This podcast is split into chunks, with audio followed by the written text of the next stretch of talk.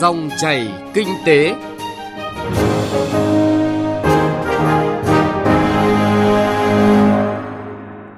Xin chào quý vị và các bạn. Chương trình dòng chảy kinh tế hôm nay có những nội dung sau. Tăng trưởng kinh tế Việt Nam dự kiến đạt tăng trưởng GDP 6,7% trong năm nay. Bộ chỉ tiêu đánh giá mức độ đầu tư và phát triển khoa học công nghệ.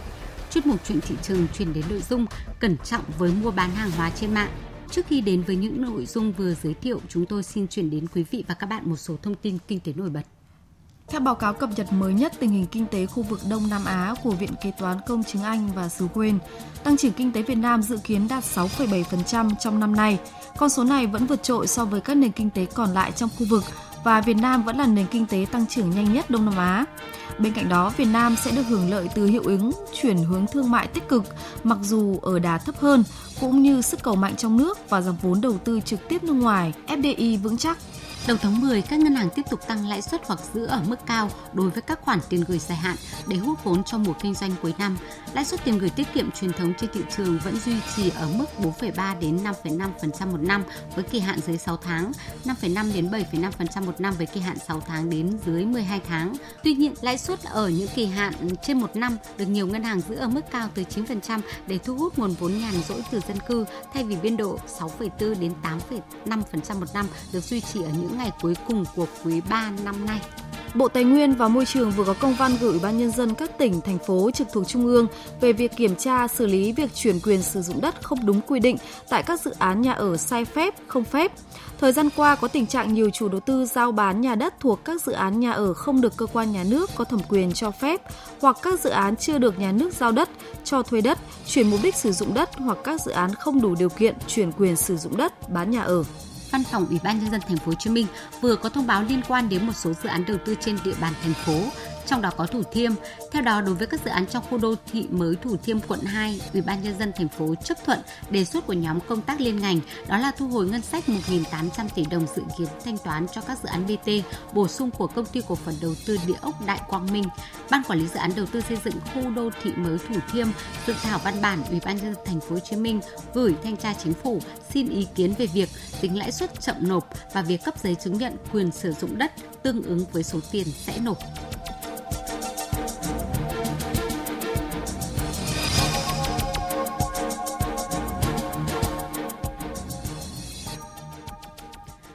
Quý vị và các bạn,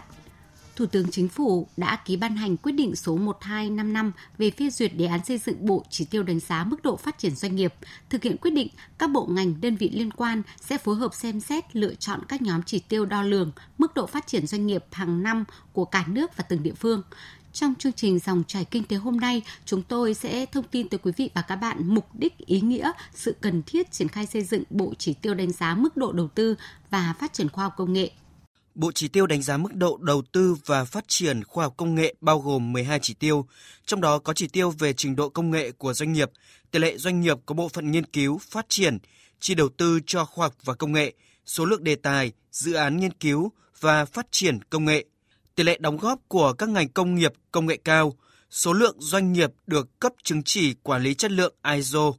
chỉ số đổi mới công nghệ, thiết bị, số lượng kết quả khoa học và công nghệ doanh nghiệp đang sử dụng hoặc sở hữu. Tỷ lệ doanh nghiệp thành lập quỹ phát triển khoa học công nghệ, tỷ lệ doanh nghiệp có hoạt động đổi mới sáng tạo, tỷ lệ doanh nghiệp ứng dụng công nghệ cao vào sản xuất, kinh doanh và cuối cùng là chỉ tiêu tỷ lệ nội địa hóa. Theo các chuyên gia, những năm gần đây, khoa học công nghệ của Việt Nam đã đạt được những thành tựu quan trọng, đóng góp đáng kể cho tăng trưởng và sức cạnh tranh của nền kinh tế. Cùng với đó, chỉ số đổi mới sáng tạo toàn cầu cũng liên tục tăng cao, theo báo cáo chỉ số hiệu quả đổi mới sáng tạo năm 2018, Việt Nam đã đạt kết quả trong việc tiếp cận với kiến thức khoa công nghệ của thế giới và hòa nhập vào các chuỗi giá trị toàn cầu, tạo điều kiện cho việc trao đổi tri thức hiệu quả. Cơ chế, chính sách về khoa học và công nghệ đã được tập trung hoàn thiện, đưa khoa học và công nghệ thực sự đồng hành và thúc đẩy sự phát triển của các ngành, lĩnh vực. Trong lĩnh vực nông nghiệp, kết quả nghiên cứu và ứng dụng tiến bộ khoa học và công nghệ đã đóng góp tới 30% giá trị gia tăng. Còn trong lĩnh vực xây dựng, Việt Nam đã làm chủ công nghệ tiên tiến trong thiết kế, thi công các công trình giao thông, xây dựng có trình độ công nghệ cao. Trong y học, Việt Nam cũng đạt nhiều thành tựu quan trọng. Nổi bật nhất là đã thành công trong lĩnh vực ghép tạng và đa tạng trên người, dẫn đầu khu vực về phẫu thuật nội soi, đã làm chủ quy trình phân lập, bảo quản tế bào gốc, vân vân. Ngoài đẩy mạnh nghiên cứu, thị trường khoa học công nghệ Việt Nam đã hình thành và bước đầu phát huy tác dụng. Đã có một số mô hình gắn kết hiệu quả giữa hoạt động khoa học và công nghệ với sản xuất, kinh doanh. Hệ thống các tiêu chuẩn quy chuẩn kỹ thuật, bảo vệ và thực thi quyền sở hữu trí tuệ đã đáp ứng yêu cầu về phát triển và hội nhập quốc tế. Đặc biệt, những năm gần đây, tăng trưởng kinh tế của Việt Nam giảm dần phụ thuộc vào khai thác tài nguyên, xuất khẩu thô. Trong đó, khoa học và công nghệ đã có nhiều tiến bộ, đạt được những thành tựu quan trọng, đóng góp đáng kể cho tăng trưởng và sức cạnh tranh của nền kinh tế. Tuy nhiên, thực tiễn phát triển khoa học công nghệ của Việt Nam còn nhiều hạn chế, vẫn còn ít hoạt động đổi mới sáng tạo và nghiên cứu phát triển, số lượng doanh nghiệp theo đuổi các chiến lược về đổi mới sáng tạo còn khiêm tốn, vẫn thiếu những chính sách, cơ chế để kích thích sáng tạo và công hiến của các nhà khoa học và chuyên gia. Thưa quý vị và các bạn, Đảng và nhà nước ta luôn coi khoa học và công nghệ là quốc sách hàng đầu, là động lực phát triển kinh tế xã hội, nền tảng và nhân tố quyết định thắng lợi của công cuộc công nghiệp hóa, hiện đại hóa và hội nhập quốc tế của đất nước. Với chủ trương đó, đầu tư cho lĩnh vực khoa học và công nghệ luôn nhận được sự ưu tiên từ ngân sách nhà nước. Tuy nhiên, như những thông tin mà chúng tôi vừa nêu, phát triển khoa học công nghệ của nước ta vẫn còn nhiều khó khăn, do vậy cần một hệ thống giải pháp đồng bộ. Trong đó, việc thực hiện thành công bộ chỉ tiêu đánh giá mức độ đầu tư và phát triển khoa học công nghệ sẽ góp phần giải quyết tình trạng này.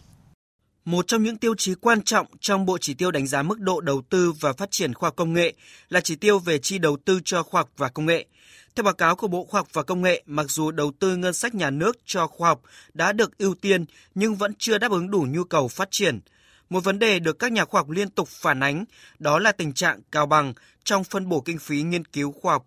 Do đó, theo các chuyên gia, Bộ Chỉ tiêu đánh giá mức độ đầu tư và phát triển khoa học công nghệ phải phản ánh được những khó khăn về chi đầu tư cho khoa học và công nghệ. Giáo sư tiến sĩ Nguyễn Văn Tuyến, Viện trưởng Viện Hóa học, Viện Hàn Lâm Khoa học và Công nghệ Việt Nam nêu thực tế. Kinh phí cho khoa học công nghệ thì theo dự kiến là 2% GDP, nhưng tôi cho rằng là hiện nay thì chúng ta chưa tận dụng hết cái nguồn lực và đầu tư hơi giàn trải. Đặc biệt là kinh phí cho các cái cơ quan nghiên cứu chủ chốt ví dụ như hai viện Hàn Lâm hoặc các trường đại học có uy tín còn chia sẻ rất nhiều đến các địa phương và chắc chắn rằng là những cái kết quả nghiên cứu ờ, sẽ không bằng các cái nhà khoa học mà có trình độ cao viện lâm thì tôi cho rằng tỷ lệ kinh phí về các địa phương với các cái à, trung tâm nghiên cứu lớn thì cần phải có những cái điều chỉnh. Hiện nay, kinh phí đầu tư cho khoa học công nghệ của Việt Nam tăng đều qua các năm. Tuy nhiên, tỷ lệ chi cho khoa học công nghệ trên GDP chưa tương xứng với tốc độ phát triển kinh tế của đất nước. Do vậy, cần nhận thức đúng tầm quan trọng của đầu tư cho khoa học công nghệ và ưu tiên chi cho khoa học công nghệ một cách tương xứng hơn, hiệu quả hơn, đồng thời chú trọng tính thiết thực, hiệu quả, không làm theo phong trào, ứng dụng thấp, gây lãng phí. Bà Phạm Hiền, người dân sống tại quận Hà Đông, Hà Nội cho rằng.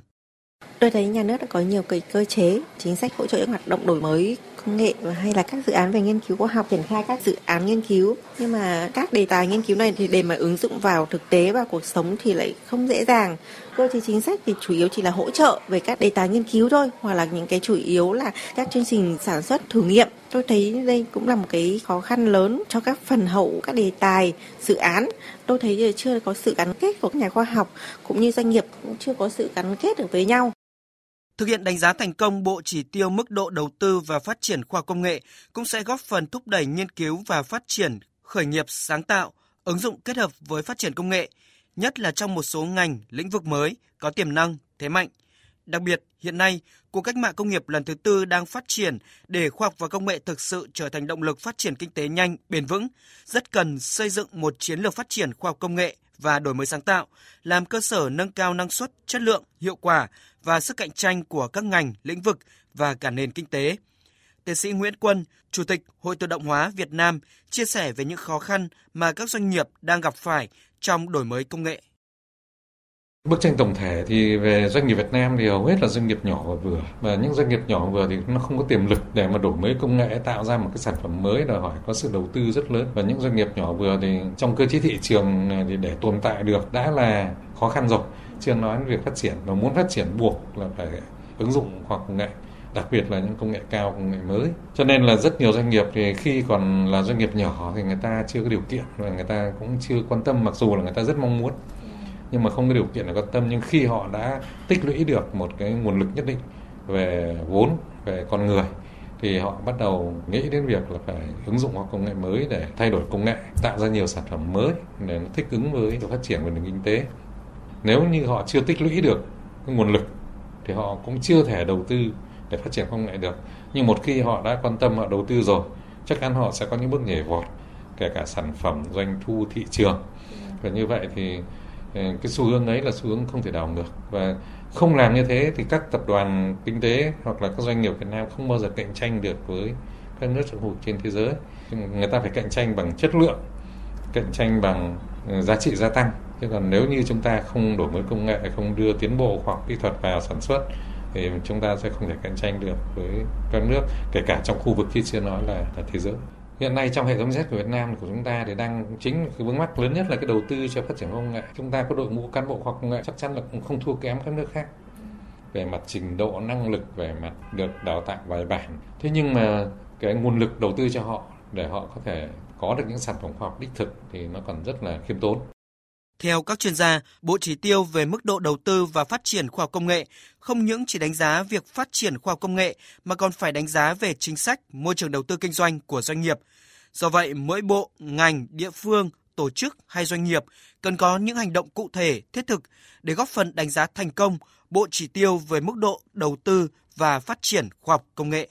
Thưa quý vị và các bạn, vừa rồi là những thông tin đáng chú ý về ý nghĩa, sự cần thiết của việc xây dựng bộ chỉ tiêu đánh giá mức độ đầu tư và phát triển khoa học công nghệ nằm trong quyết định số 1255 về phê duyệt đề án xây dựng bộ chỉ tiêu đánh giá mức độ phát triển doanh nghiệp. Đây được coi là nguồn thông tin hữu ích cho các tổ chức quốc tế, cho các nước, các doanh nghiệp trong đánh giá và đưa ra các quyết định đầu tư, hợp tác lâu dài và bền vững ở từng địa phương, từng khu vực kinh tế, từng ngành kinh tế.